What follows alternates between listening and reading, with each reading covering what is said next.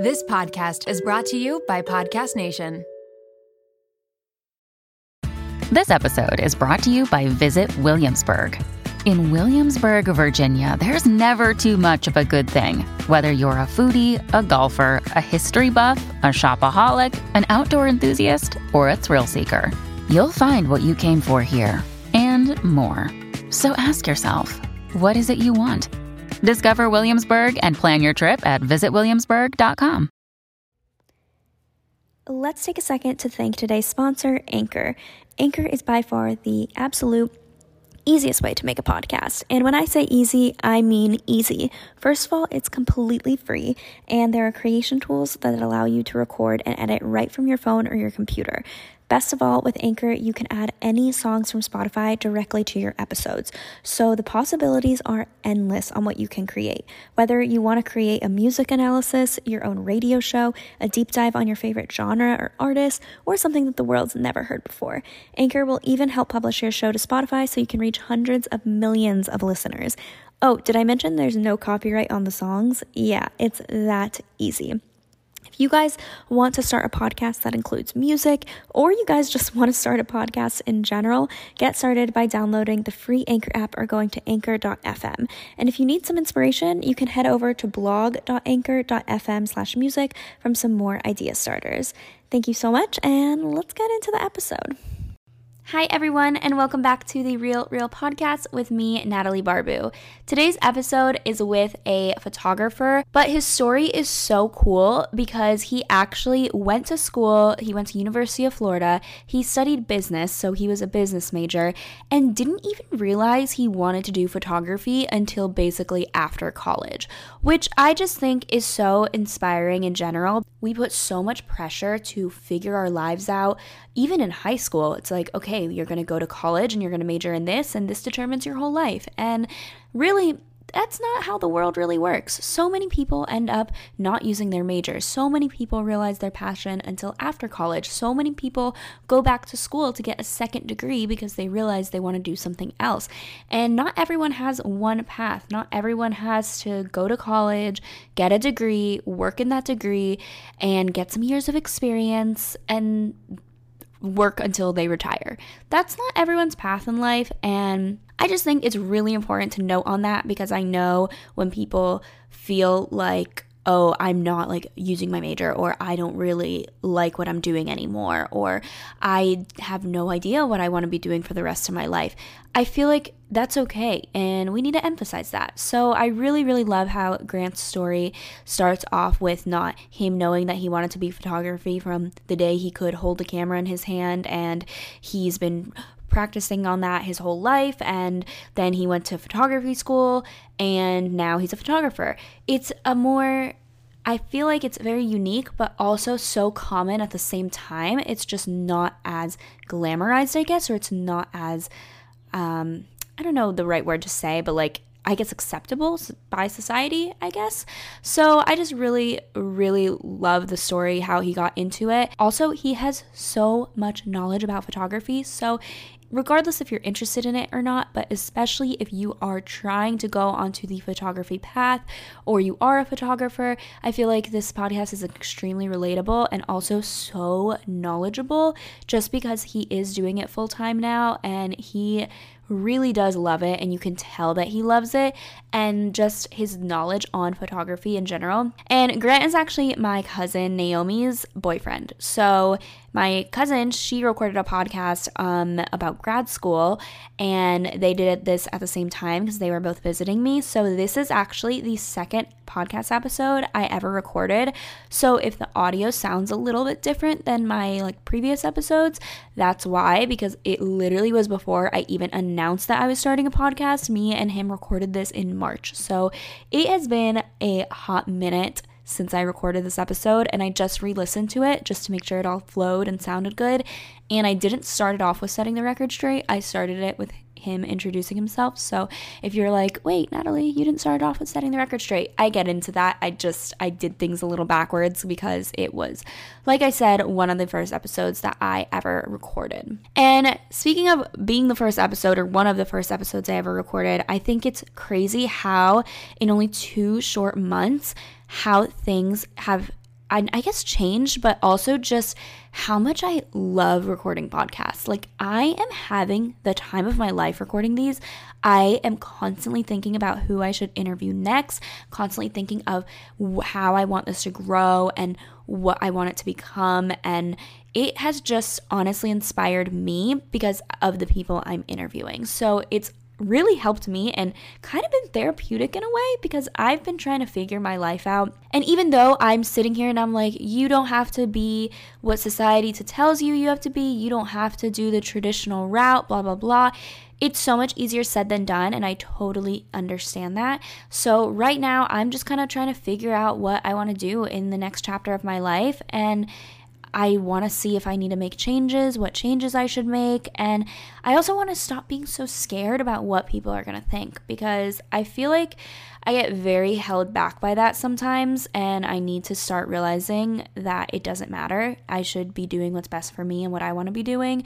And it does not matter what other people think. So I don't know how we, I just got into that. Um, but yeah, I guess, oh, saying about the podcast, yeah, it's been very therapeutic for me. So I hope that you guys have been enjoying it as much as I have been enjoying filming or recording these.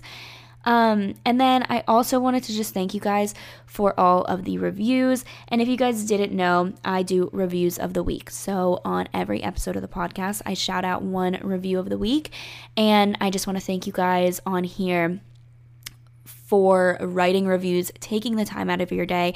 I know it's so much easier to like an Instagram photo or to comment on an Instagram photo or to comment on a YouTube video than it is to leave a review on a podcast. So I just want to say thank you for that because it does not go unnoticed and it's honestly another reason why I love podcasting so much is because I can read your reviews and literally I tear up reading them sometimes. Like I just I can't believe that this is my life and that I have the pleasure and like the honor of interviewing these people and putting this content out there that might be helping some of you.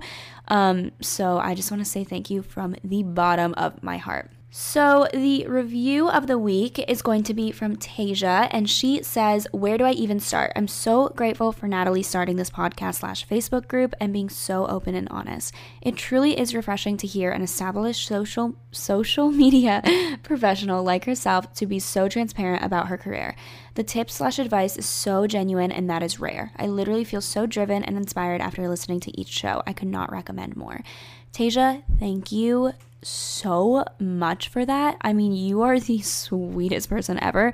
Um, but I just, it makes me so happy that you guys are actually getting something from this and like my tips or advice or whatever that I'm giving you or that the people I'm interviewing are giving you, that they're actually helpful. And I hope that it does bring something to your day, whether it's just entertainment or whether it does motivate you to just do something like start your own business, start a YouTube channel, whatever it is, follow your dreams. Like, I'm glad that it is um, helping you guys with that. And I also love that you guys have been loving the Facebook group. So, if you guys didn't know, we have a private Facebook group on I was about to say on Facebook. Um, yeah, that's obvious. I will have a link in the show notes so that you guys can request to join. Basically, it is not a place for me to promote myself anymore. It is a place for you guys to network with each other and meet like-minded people. Every episode that the interviewer is willing to, they are going to do a Q&A for the day on there. So there's going to be a thread where you can ask the person that I'm interviewing on this episode any questions and they will answer them in that thread so that it's more personal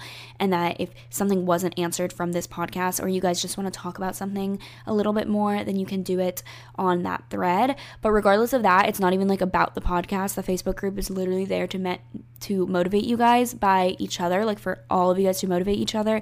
For if you need a job and you want to see if someone's hiring, if you need to hire someone, you can ask in that Facebook group because it is like minded, like go getter people. And I just think that's so awesome. And I'm actually a part of similar Facebook groups myself, and I really, really like them. And they motivate me and inspire me every single day.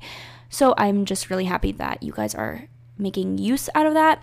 And in there, I just talk about any like announcements or something because I know that it's a little more personal and I'll get like one on one feedback, I guess, if that makes sense. So be sure to join the private Facebook group. This is a very long intro. I just wanted to kind of come on here and ramble because I missed you guys. But I really hope that you guys enjoyed today's episode with Grant. He's the first boy that we have on the show. So show him some love and be sure to follow him and everything like that. Anyways, thank you guys again for listening to today's podcast and let's get it started. Welcome to the Real Reel podcast with Natalie Barbu. Instagram might be your highlight reel, but we're here to talk about the real real.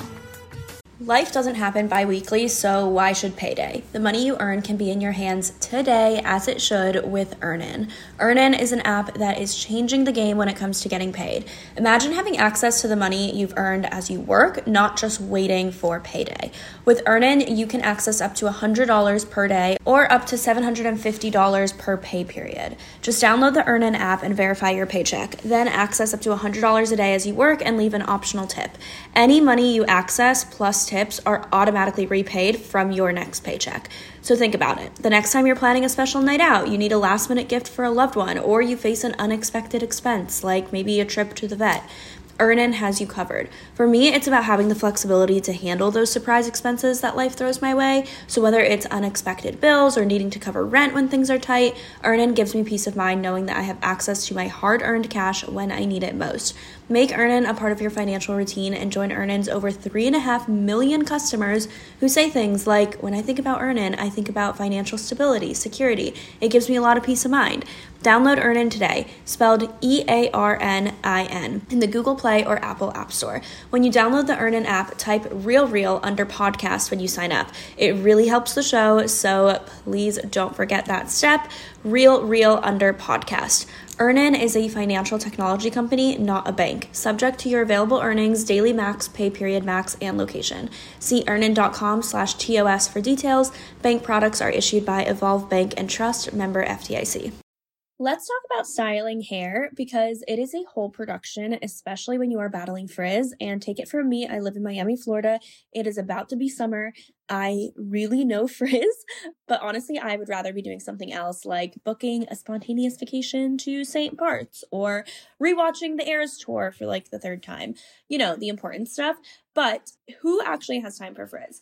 Introducing Ouai's new anti frizz cream. It is like a superhero for your hair. It provides immediate frizz control that lasts up to 72 hours. I actually brought it on a trip with me and my friend borrowed it and she purchased it right then and there because it was that good. So, how does this fit into my hair routine? It is the best thing I could have done for my hair. I am all about saving time, and the anti frizz cream does just that. Plus, the Sydney inspired North Bondi scent is so amazing. You can thank bergamot, Italian lemon violet, and more. And as someone who is always concerned about heat damage, because I definitely use a lot of heat on my hair, this anti frizz cream provides heat protection, which is such a big relief, and my hair feels so much lighter and looks smoother after using it. Get busy being frizz free with Ouai's new anti frizz cream. It's not just about taming frizz, it also provides heat protection up to 450 degrees, reduces and repairs split ends, quenches dry hair with intense hydration, and according to a consumer perception study, 90% of participants agreed that their hair looked less frizzy after using it. I can definitely contest that. And while you're at it, check out Ouai's other bestsellers like the leave-in conditioner, which I also use, detox shampoo, fragrances, hair oils, and hair gloss. They're all essential for achieving that salon-worthy look at home. So you can frizz free up your schedule with Ouai. Go to theouai.com and enter promo code RealReal for 15% off any product. That's theouai.com, promo code RealReal. Okay, Grant, so just introduce yourself. Tell us a little bit about yourself, how you kind of got into photography. All right, so uh, my name is Grant Stemler. I am a uh, lifestyle and wedding photographer in the Fort Lauderdale and Miami area. Been doing photography professionally for only about a year and a half now, and about probably equal time before that, it was just a hobby. Um, and mainly as I said, my work is on the lifestyle side, working with hotels and restaurants, um, so mainly the hospitality industry, and then, uh, of course, uh, weddings, both uh, photography and videography. And like all my episodes, I always started off with setting the record straight. So I'm going to be asking you about five questions or five m- kind of myths that photographers get, and you can tell me if they're true or if they really are myths. All right, let's do it. It's all about the camera slash the lens. Yes and no. You'll probably see a bunch of videos already, people debunking the myth of giving an amateur the best camera in the world and giving a professional an iPhone camera, and the professional can do uh, wonders even with an iPhone camera. So from that standpoint, um, it really is about the photographer, and not the camera, when it comes to composition, working with your subject, um, just having an understanding of lighting and properly exposing whatever you're ph- photographing. Um, but when it does come to photographing difficult situations or even special uh, video situations where a more advanced camera has better capabilities that certain other cameras can't achieve, and the same with lenses, then the equipment does make a difference. When you're starting out, buying the most expensive camera won't lead to, you know, it won't lead to professional grade photos. Yeah, especially for me, for example, I am not a photographer at all, but I do YouTube videos, so I wanted to get like a really nice camera and a good lens, but I've realized quickly that it doesn't I don't know that much about cameras, so I am I know I'm not getting like the max capability that I could be even though I have a good camera. Yeah. Just because I'm not trained in that field like at all. So You'd be surprised how many people tell me they own a camera, but they're always like, "You need to teach me how to use it," because people buy the camera, but they don't even know Mm-hmm. what they're even doing with it. Yeah, like I get the blurry background a little bit more, but that's about it. you aren't a real photographer if you don't shoot in manual. It sounds a little, uh, not to sound, I guess, bougie or like looking down on people that don't shoot manual, um, because there are some automatic modes that are really great. But I think shooting manual is what makes you become a better photographer because you really do learn how your camera works and what settings work in better situations. So this one kind of piggybacks on the last one, but you need good lighting to get a good photo. Lighting is incredibly crucial. Obviously, in photography, it's completely subjective. So, what is a good photo? I mean, you could go on and on about that. I will say that in my field of work, I do a lot of food photography for restaurants. And for probably the first four restaurants I shot, I was doing all natural light. I was even having to put it on a tripod for long exposures just to make sure that the light was like properly exposed and I was getting, you know, the right colors and everything. Then I finally invested in a professional lighting equipment. Yeah, I was gonna ask, do you use any studio lights? I, I do now, and I will say that it not only just makes the situation easier from uh, controlling your light, the professional grade look of the photo, the crispness, the colors, it's just, it's night and day. And that, for, for products, that's how I look at it. When it comes to people, I'm this is when it becomes subjective because I only shoot natural light for people. I'm not a studio portrait mm-hmm. photographer. Even, you know, I've seen wedding photographers that will bring a strobe flash mm-hmm. When it's perfectly sunny outside and it just gives it a very cookie cutter magazine look to it. And I don't like that. I like using the light of the day. So, to kind of circle back, I would say that lighting can make a huge difference, but it all depends on the look you're trying to achieve. and this one, I feel like I know what you're gonna say, but being a photographer is a really easy job. I will give credit to people that say this from the outside looking in. It looks really easy, especially in my situation. I get to do some cool travel opportunities, and so obviously I'm showing all the highlights, uh, where I get to go, and the people I get to meet. People don't see is the eight to 10 hours a day that I'm holding very heavy camera equipment, as sweaty as can be, not having food or drink most of those times, editing thousands of photos just from one day. So there's a lot of behind the scenes hardships, and as great as it is, it's very tough, not only physically demanding, mentally demanding, but also there's a lot of pressure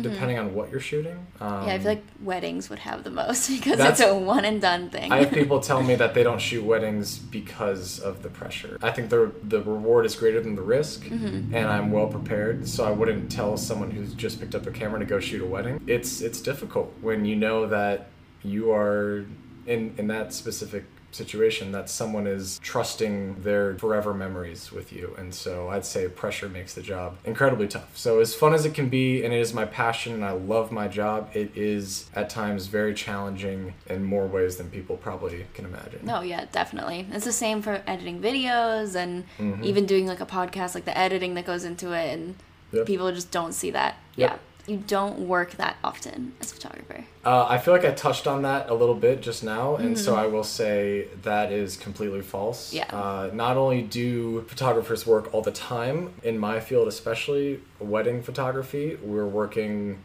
weekends, all the days that people look forward to having off. Mm-hmm. We're working a lot of those. Right now, I'm doing kind of the double hustle of a Monday through Friday shooting a lot of my hospitality work, and then on weekends doing weddings. So I'm almost working every single day of the week. Even if I'm not shooting a wedding that weekend, I'm probably catching up on editing from a previous wedding. So the workload is pretty heavy and like i had said it helps that i'm doing something i love so it mm-hmm. doesn't always feel like work you know i get excited when i'm going through the editing process. I, I work probably more than i don't.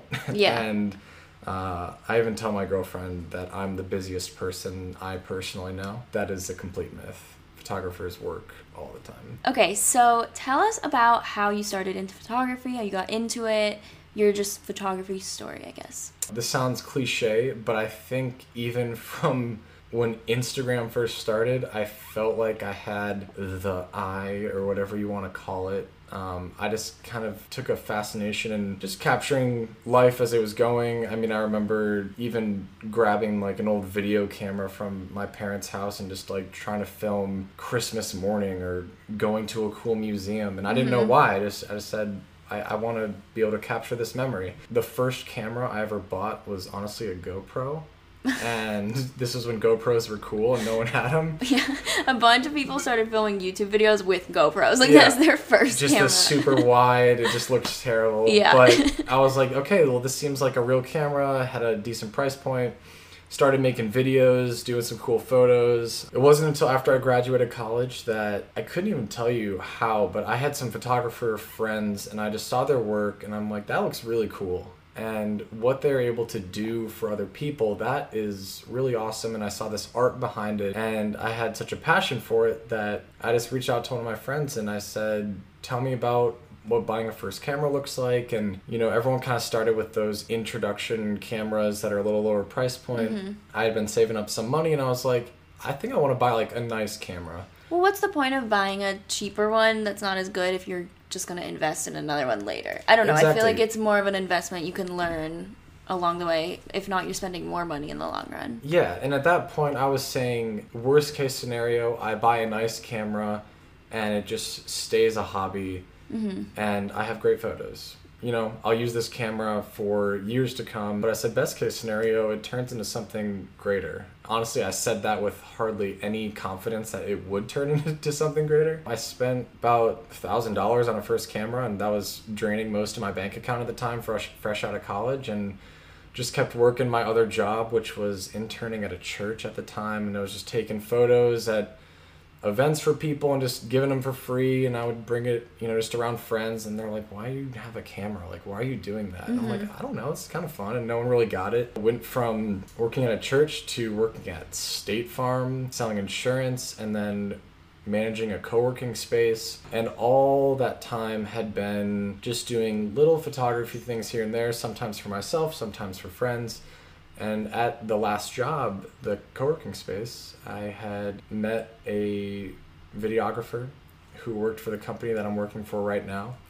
And he said they needed a freelance photographer to come and shoot an event at a hotel. He had really not seen any of my work before. Uh, we had just talked a couple times but he gave me a shot and I went out and I shot a a spring break style pool party Oh, which fun. was real wild really my first experience in South Beach. It was 2 months after that that I had accepted a full-time offer with them and just kind of took this leap. So that company is called Gather Grow Media and I've been with them for about a year and a half and that is the company that does the hospitality content creation as well as social media management. And so that's you know kind of pushed me into the photography world and I would say about you know, six months into that is when I started to get interested in weddings and started out with doing a video for one friend's wedding and photo for another, and then all of a sudden, word of mouth spread and it, business picked up, and so I'm kind of just exploring all different fields, and that's where I'm at right now. But you were originally a business major, right? Yes, so I did skip that. Yeah. I, so I, I how did you go from business to? I guess I know that you had like a passion about it, but did you think you were gonna work in business? Absolutely not. So I graduated from University of Florida with business management degree, um, which I really don't use now. And Do you think it taught you anything in the field that you're Oh, in, man, or I hate saying- not really? I hope my parents don't hear this, but honestly, that degree is a fancy word for people skills. And I think if you have them, you, I did not need to take that, Mm-hmm. and I did. So maybe it reinforced a few things, but honestly, it was just to show that I had a bachelor's degree at the end of the day. But I think I was able to feel the freedom to do something a little crazy because I graduated early. I graduated college when I was 20 years old um, with my bachelor's because I had dual enrolled in high school. So I was 20 in the adult world looking what to do. That gave me the freedom to go into the adult world with not as much pressure of knowing what I had to do. You know, I all my friends still had two years left in college, and I said, this gives me some time to figure out. And so that's why I went from working at a church to insurance to um, a co working space, you know, all three very different. And then, you know, eventually along the way, photography came in. My father, being a, you know, background in sales and business, probably wanted me to do something similar, you know, with the security, because really not many people in my family have done the creative route. No one else really in that creative field. So I was doing something very, you know, contradictory to what my family had done. Picking up a camera, doing photography, that's all very random. Like it's nothing that your family ever. Completely random. My mom was like, Did you have to buy a camera that was so expensive? Yeah. Well, Just now it's worth with it. Yeah. Now it's worth it. It is. So I know that you said that your family is more on the business side. They're more traditional jobs and career paths. So when they found out that you were quitting your job and doing going with this photography company, did how did they react? You know, overall, I think they knew I was young and could take a risk, and they didn't know. Actually, they didn't really know how serious I was about it. I think when I jumped into it, I know that I had expressed um, not frustrations about my job because I actually really did enjoy working at the co working space, and that was my first exposure to a bunch of creatives in one building, which probably played into the whole you know making the leap. You know they they supported me. I was only 22 yeah i was 22 when i decided to make that jump. I think it wasn't until a couple months ago my mom was like yeah you know we're really proud of you and seeing how far you've come. Like when you started we didn't think you'd actually like be this serious about it mm-hmm.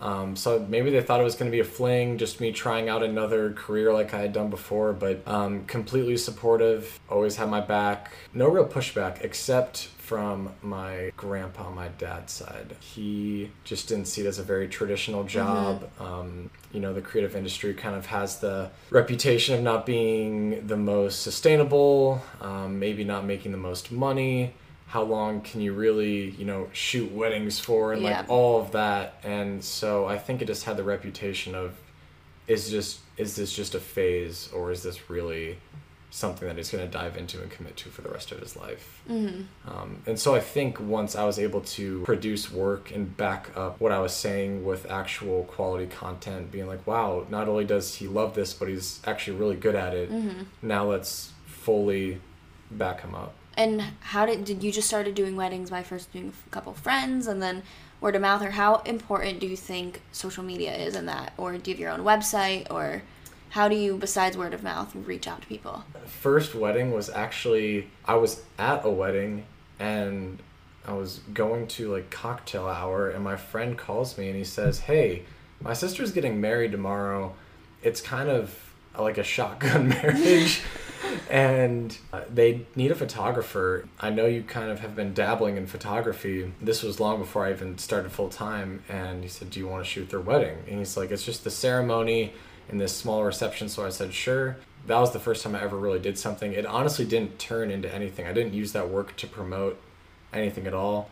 Um, Is that when you kind of fell in love with it, or not? Not really, even. Um, there were some aspects about it that I liked. Honestly, I look back at the photos now and I say, what was I doing? Really. Yeah, it's crazy how even a year, year and a half can can change that. Your style and and even your talent, your skill. Mm-hmm. I enjoyed it enough where I said I would do this again. But it wasn't until my friend who I recently shot his wedding, he just said, "Hey, you do you do videos, right?" And I go, "Yeah." He's like, "Well, my friends are getting married, and do you want to do their video?" And I said, sure. Mm-hmm. Now he actually told them that I made another wedding video that I didn't make, that someone else oh. did. So she called me and she's like, "Yeah, I saw the wedding video that you made." I'm like, No pressure. "Oh, that wasn't that wasn't me." Did you tell her that it wasn't you? Yes, I had to be Oh. honest, and and I was like, "But listen, I know what I'm doing. I promised to give you a good product," and mm-hmm. I did, and it was great. And so to go off your point about social media and how important that is, is I posted that wedding video on social media, and it might not feel like a lot, but I got five inquiries about doing wedding videos. No, that's a lot for starting out from zero to five. Exactly. No, everyone was like, "Whoa!" Like I didn't even know you did this, and and I was like, "I didn't either." That was my first one. it's actually turned into business, and same with some others. Every single thing I've posted on social media has led to, "Oh, I didn't know you do this." Like, let me refer you to someone, or even people I'm not even friends with, but just kind of know me. They're like, "Hey, I, I you know, someone passed this along to me, and you know, can we talk about your pricing and all that?" So the social media has been huge um, in promoting, and I do have my own website. Here's my plug: grantstemler.com. Oh, I will have everything, everything linked. I'm gonna tell them where to find you. but um, you know, honestly, I think that for me, Instagram is more important than my website, only because even in with my agency, we know that when someone is looking to stay at a hotel, you know, we we manage a lot of hotel accounts. The first thing they do now is they don't usually go to Google and say South Beach hotels. Like they might have a name in mind of a hotel they've been told about, and they'll go on Instagram, they'll search it up, and based on what the feed looks like, they'll be like, "This looks awesome." yeah, I've done Um, that before. I do that even with restaurants. I'll look up on Instagram Absolutely. what they look like because Yelp, yes, like Yelp and all these review sites, they have photos, but they're always really bad quality in the dark. You know, you Mm-hmm. can't really see how it looks like, but I feel like Instagram, it's all aesthetically pleasing. It makes it look way, I not way better, but you know, it's like its best version of itself. So Exactly. I always look to Instagram for restaurants, hotels. If I'm going somewhere, I'll look to even see like the vibe of the place. Mm-hmm. I'm definitely someone who does that. Instagram has become my best friend. My own personal account has almost turned into purely a photo video account where I'm struggling to like even post pictures of myself. It's mainly just my work and my girlfriend, um, who's a great model. That's who I am now. Like that's the brand I'm building. Like when people uh, when when people hear the name Grant Stemler, I want them to think the, pho- Photographer. the photographer. Do you ever use hashtags or anything? Yeah, I do. um, but actually, I, so. I don't know. Some people are like, oh, they definitely work. And, you know, honestly, I don't know if they do. Sometimes I don't use them, sometimes I do. I hate, honestly, being the guy that, like, posts 40 hashtags in, in a comment. Mm-hmm. Um, cause But I mean, it used does get reach, and I feel like as Yeah. long as they're somewhat relevant, or as long as they're relevant, it's not annoying. Like when people post pictures and it's like hashtag girl, hashtag sunshine, hashtag summer. That's when I think it gets a little like, okay, what are you doing? Yeah, like my thing is, you know, there's a lot of um, photographer accounts that you know specialize in either weddings or portraits or whatever it may be, and they'll literally say, you know, tag us in your photo and use hashtag whatever it may be to mm-hmm. get featured. So that's one thing that I, you know, try to get, I guess, out of it. I don't know if it actually gives me more engagement. If it gives me five more likes, and at the end of the day, maybe it's worth it. Maybe one of those people that see it ends up being a client. Yeah, So, you know, to the haters, whatever, like, yeah. deal with it. And how do you price your services? Like, how did you realize, okay, this is how much I char- should charge for an hour, or this is how much I'm worth? that that's a really interesting question because that took a long time. Um, I feel like that's so hard. it's a it's also a sensitive topic for not even photographers. I think for artists. Oh, yeah, in definitely. general because you're trying to put a monetary value on what on, on what your work is worth whenever there's pushback on your price or whatever you're like well do you not think i'm worth that much and Mm-hmm. it becomes this whole thing And so I know the general rule of thumb is when you're starting out to be cheaper mm-hmm. because you don't have the portfolio, you might not have the experience. So at least if you're cheaper, that's what you can offer people. So that's kind of how I started out. I was doing portrait sessions for $100, which Is to little. some people might sound like a lot, but that's really cheap. I Yeah. mean, I've heard of family photographers that will charge over a thousand dollars, and I'm like, that's don't don't ever do that. you can find much better. But I think over time, I started to figure out, you know, I'm gonna charge by the hour, and what I tell people is that it's not just the hour that I'm with you that I'm charging for; it's for the time that I'm spending editing, Yeah. whatever. And so just so that they understand, but you know, it started small. It starts, you know, fifty dollars an hour to hundred dollars an hour, which what I put into it and what I and what I'm delivering, I think my price point I feel that I'm not being cheated and that I'm not being greedy. Yeah, and also the equipment that you bought. I mean, you're paying kind of paying that back too. Yeah, I mean, a lot of the times, um, you know, one wedding will just about cover the cost of a new camera or one lens, maybe two lenses. The pricing is very interesting, and I even struggle with, you know, when do I up my pricing? And, you know, the scary moment when I get, you know, someone comes to me from a referral and I say, oh, it's this price. And they'd be like, well, I heard you did someone's wedding for this price. And it's just like, uh, you know, I don't, I don't know what to say. That hasn't happened yet. Do people ever ask you to shoot for free? Yes. but they don't say, they don't always ask for free. They, they, they, they pose it as like, uh, you know, I don't know if we can really like afford it, but we really love it. And they, it's like this guilt trip, especially when you know, like, it's only when you know the person they ask for free. Mm-hmm. No one ever is ever like reaching out to a professional and saying, like, oh, we don't know if we can afford it, but like, maybe you just like budge this one time. And that never happens. It's always friends.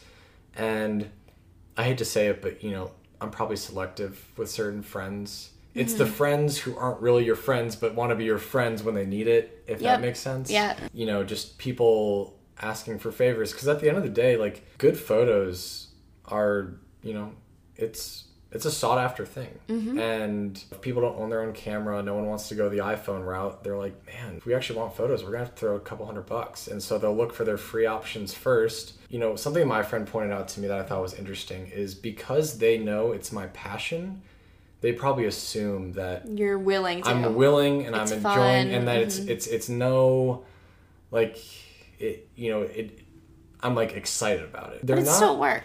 they're not you know? wrong. I you know, so I'll give an example. Someone comes to me saying, you know, I would love for you to shoot my son's graduation photos. And I'm just like trying to like divert and and I'm just like that's not my passion. You know, there Yeah. there are people that do that. You know, I can, I'm able to, but I, I my my field isn't family portraits and graduation. I want to shoot lifestyle and couples and mm-hmm. engagements and weddings and like that's something I get passionate about. So if I had two of my friends that say, you know, it's our five year anniversary since we met or something, or one year of marriage, whatever it may be, and we wanted to do, you know, just have a couple nice photos together, then I see that not only as an opportunity to gift something to my friends, but also get better at posing people.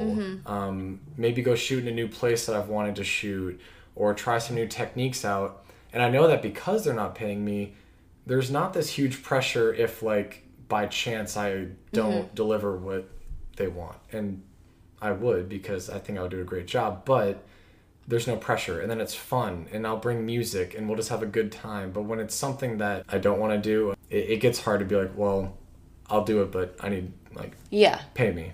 Yeah. So that's hard. I think that's yeah. understandable though. I mean, it's your job, it's your career. Like people know that you're doing this to make a living. Mm-hmm. I know a lot of friends might not understand. I guess they might think like, "Oh, come on, like do me a favor, like it's just an hour or whatever." But it's not just the hour; it's the editing. Mm-hmm. With the editing, do you get annoyed if people edit over your photos if you send them and then they upload it to Instagram and it's like totally different than what you sent them? Yes, um, because well, one, I'll say this: if you're asking me to be your photographer, you're asking for my style. Even if it like hurt my feelings a little bit, I would even much rather have someone be like, even if it's a little more annoying for me, I'd rather have someone be like. Hey, you know, these photos are a little too vibrant or vice versa or could you could you make them a little warmer, you know? I don't they probably wouldn't say that cuz I don't know if they know Yeah. terminology, but you know, photo's a little cool and like could you warm it up a bit. I'd say no problem because I know at least if I know what they want, then I'll do it the Your right way, way, yeah. rather than someone s- trying to do it themselves and Like then putting my VSCO then putting yeah, yeah and then putting my name on it and then you know if they did a great job then whatever but if they didn't then it's like well not only did you show that you're not happy with what I delivered you but now you're giving a false image of what I Mm-hmm. did deliver you and like don't even tag me at that point. And they're I- showing off your art. Like they're saying that you did something, but you might not have. You know, like if it looks yeah not as good, it's it's putting your name on it, like you said, but it's not really your work. Yeah. Like editing is half of the It is half the, it is half the battle. Yeah. So it's just like trust me. Like I'm not gonna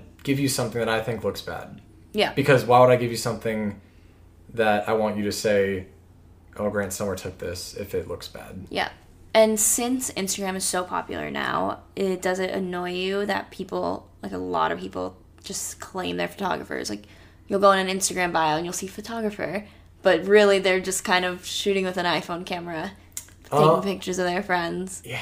Kind of like the Instagram model thing where everyone now is a model because they have a few photos of themselves and they post Mm-hmm. them on Instagram. I don't know. I can tell right off the bat who's a photographer and who's not. Like I said, again, photography is subjective. So like technically, anyone that can take a photo is a photographer. Anyone that can sing is a singer. But it's kind of like there's a difference between a photographer and a professional photographer. If you're just put in portrait mode and just because you have the blur, you know, any more artistic than something. You know, I think it's a great awesome feature that Apple came out with. It's really cool. People just kind of claiming that they're like they might not need an actual photographer anymore because they're so amazing. No, I'm not trying to take the fun out of photography, but it's kind of like it, it just comes up across as like you're saying that anyone could do my job, Yeah. Mm-hmm. and I don't think that's the case. Yeah, no, I totally agree. It definitely is something that you work at for a long time and you can teach yourself, but I don't know, like you were saying, even the wedding you did a year ago, how it looks totally different than what you would do now. So uh, you're just constantly growing. Tell me about a horror story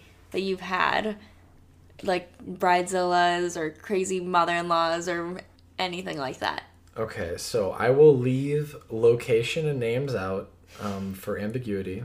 yeah, we don't need any names. We don't need. Um, but I was out of the country doing a content shoot for a hotel, and we had brought two girls uh, who are I don't know, I'd say like micro influencers. Um, we the budget was small, so we couldn't actually afford full models for this for this trip. One of the girls was absolutely a nightmare to work with. Every single shot that I tried to do, like coordinate, she would question everything that I was directing her, but not in like a like a nice way. Like, do you think this is? She was like, oh my gosh, but like, I don't know, do I look like? Does this make me look fat? Like, uh, how's my hair look like? And I'm just like, whoa, you are stressing me out. I think that they were brought there for like almost like an influencer trip, which wasn't it. They were just there to like pose yeah. and just be models. And so every minor break we had, she was like, "Hey, could you just like, just like she would like wave me over, like, could you come over here and like just get like a quick picture of me?" and then she would just go into the like ridiculous fashion pose. I'm like, "What am I doing? Like, I'm not, I'm not your like personal photographer. Like, you're here for us, Yeah. not the other way around." yeah.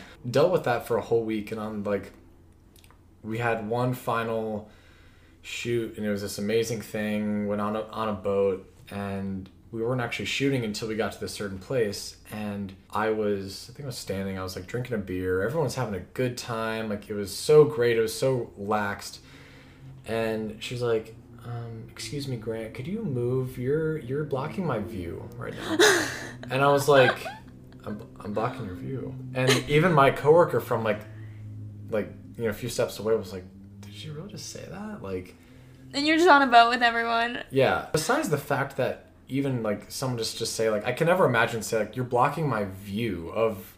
Yeah, it sounds like a movie. It's not like I'm standing in front of a TV. It's just like I'm standing on a boat and whatever. But also, it's like be a little grateful that we Yeah. brought you here first of all, and then I kind of motioned back, and without even realizing it, I guess I stepped in again, and she's like, "Grant, you're doing it again, You're blocking my view," and I'm like, "Oh hell no!" And just, so, needless to say, we've never worked with her again, never reached out again. Well, I know from from being around certain influencers also there are definitely some you would be so surprised. Like when you follow them on Instagram, they might seem super normal, super nice, or maybe not even normal, but just like you don't think that they're very shallow or fake or whatever. But like you work with them in person or you meet them in person, and some people that either the numbers get to their head or they just think that they're used to like everything being catered around them. So I am not even surprised that something like that would happen. Yeah. Like I said, never badmouth clients or anything, but every now and then there's just a few that I don't know. It's just kind of like, what are you, what are you thinking? Yeah, and you meet a lot of people doing photography. Yeah, different types of people. Yeah. So you know, I think she's doing great and good for her, but we just never ended up working together again, and that's that. Yep. Do you have any dream clients, or just kind of you want to keep doing weddings, or From a wedding standpoint, obviously I can't say specifically, but it's a dream to do like a destination wedding. yeah, um, not only from the s- sense of just like the excitement of travel, but the recognition of someone being like, we like you so much that we want to fly you either, you know, if they're going a place, then like they bring me with them, or if it's like just a wedding in, you know, Texas, and they're like, we want to fly you to Texas to shoot, and I'm just like, yeah, because I mean, they can. It's so easy to choose a local photographer. Yeah. The fact that if they saw you and they're like, we want that guy, no matter what. So, wedding wise, that um, a dream would just be to shoot some celebrity, someone, Mm-hmm. and I don't know who that would be. any off the top of your head? Oh, Who's the man. first one I- that you think of? I don't know. Maybe uh, oh, that's so tough. I don't know if I say a guy or a girl. Guy and girl. Um, guy, I would probably want to photograph. Honestly, I would want to photograph Zach, Zac Efron Oh yeah, because I mean, have you seen those pictures of him on the horse, like shirtless? in Costa Rica. I think so. Yes, I was I like, have. I was like, that's a good looking man. um, as my girlfriend sitting right next to me. And then girl, I would probably say I don't know. I, I would probably may, maybe throw out just like Alexis Ren or something, just Mm-hmm. because of who she's worked with as photographers. So Yeah. it's more of like a staple in saying like I have shot her alongside Yeah. like other photographers that I look up to, Mm-hmm. which is you know not only a chance to work with a great model, but a chance to you know show that kind of like I've made it. Mm-hmm. So that type of thing. Yeah. Well, one day, well, maybe we'll have you back on in like five years, and you'll say, "Oh, I've worked this person, this person, this person." That'd be awesome.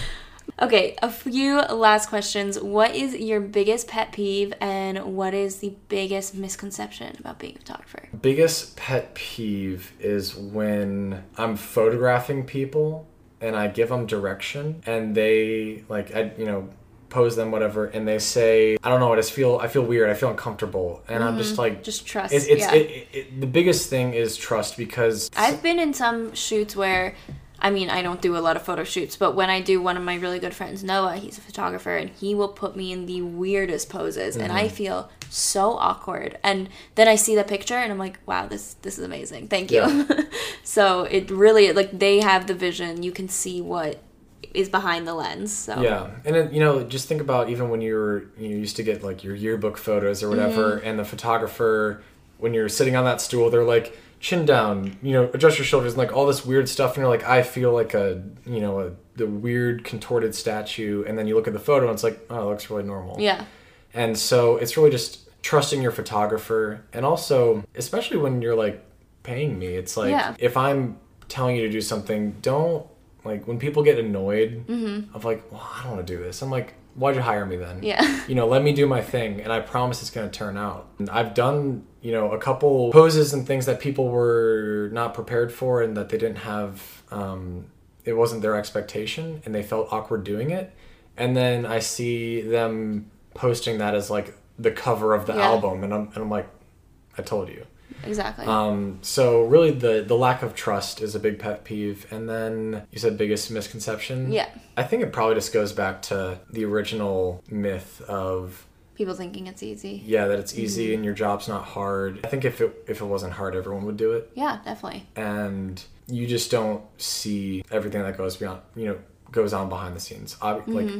the whole thing about photography and videography is like you see a product, you see a final image, and you have no idea what went into it. Not only the day of and after, but before. There, I mean, every photo shoot, every everything I do, even this wedding I recently did, I mean, I'm spending two hours on a shot list and inspiration and scheduling everything out mm-hmm. and, you know, making sure that it all comes together because things are happening tight, things are fast paced. Always being able to plan for just things that are out of your control. And I mean, it's so difficult, but it's the most rewarding thing. Yeah. So it's more of just like, you know, when people hear, oh, Grant's a photographer, I think photographers photographers want a level of respect that comes with that. Mm-hmm. I even was telling this guy I know, um, just at a restaurant, we were talking. Um, he had come up to our table. He wasn't sitting with us, but we he was just like, "Oh, so what are you doing now?" I said, "I'm doing photography." We were talking a little bit, and then I started saying, you know, what kind of work I do, and he was like, "Oh." Honestly, when I heard you just said like photographer, you know, everyone's like, I'm a photographer. Exactly, yeah. And he's like, but you're like actually a photographer. and and then, you know, he's in that realm, so like he understands what goes into it. And so there's just that misconception. But like right there, you know, Yeah. the photographer word gets passed around so much that it doesn't hold a lot of weight. But for someone that actually is, it's it's a lot of work. Mm-hmm. And before we leave, any advice for someone who is not in photography but really wants to get into it? Um, they might not have had gone to school for it, but they're interested. It's a hobby right now. What would you say to them? Probably don't do what I did, buying a thousand dollar camera just on a whim, uh, on the chance that it doesn't turn out uh, great. Probably bad for my own business, but I would encourage everyone to have a camera because I think there's something special about professional grade photos that. Yeah. Um, and going into that, I think YouTube is honestly your biggest asset, as it was for me. Um, if you, especially if you don't have any photographer friends to share advice, I mean, literally any question or intro to photography lesson you're looking for is on YouTube. I typically just find people on Instagram that are great photographers, and it turns out most of them are all doing tutorials now.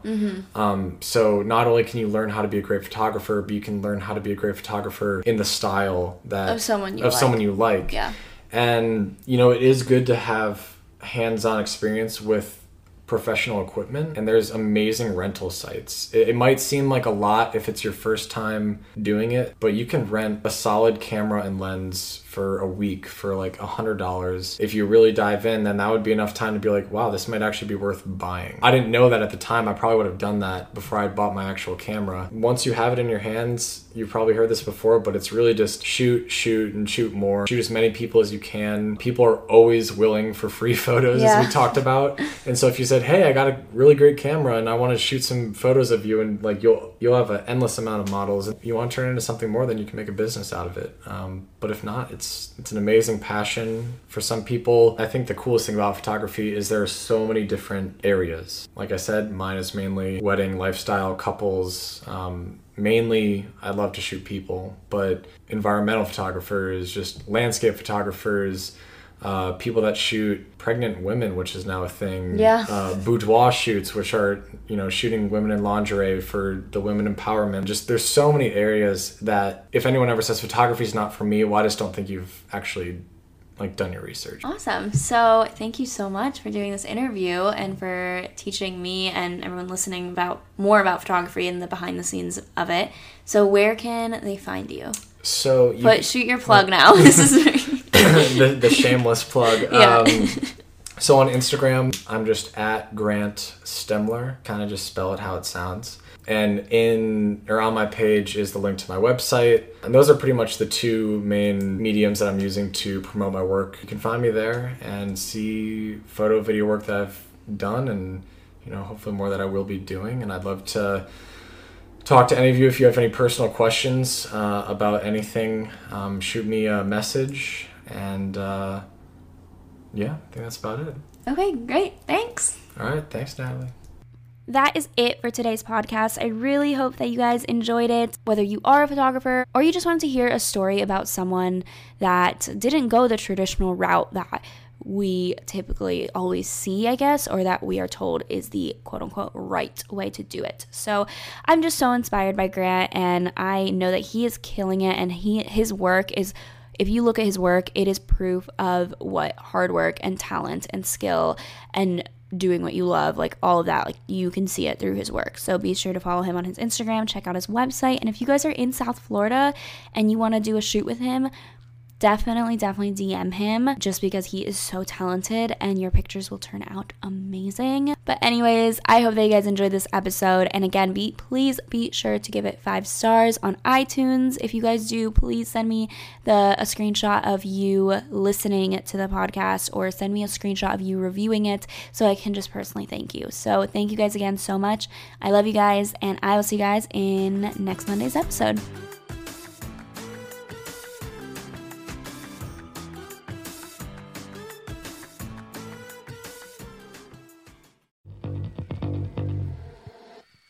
Hey, my name is Lovan Rumpf, and I've been working my ass off as a celebrity stylist by day and a podcast host by night. At the Low Life Podcast, it's all about keeping it real. We're talking fashion, beauty, to religion, sex, drugs, mental health. I mean, there's no topic off limits here, and vulnerability is mandatory. You can find my podcast, The Low Life, that's L O, no W, everywhere and anywhere you listen to your podcasts. New episodes are out every Thursday. We'll see you then.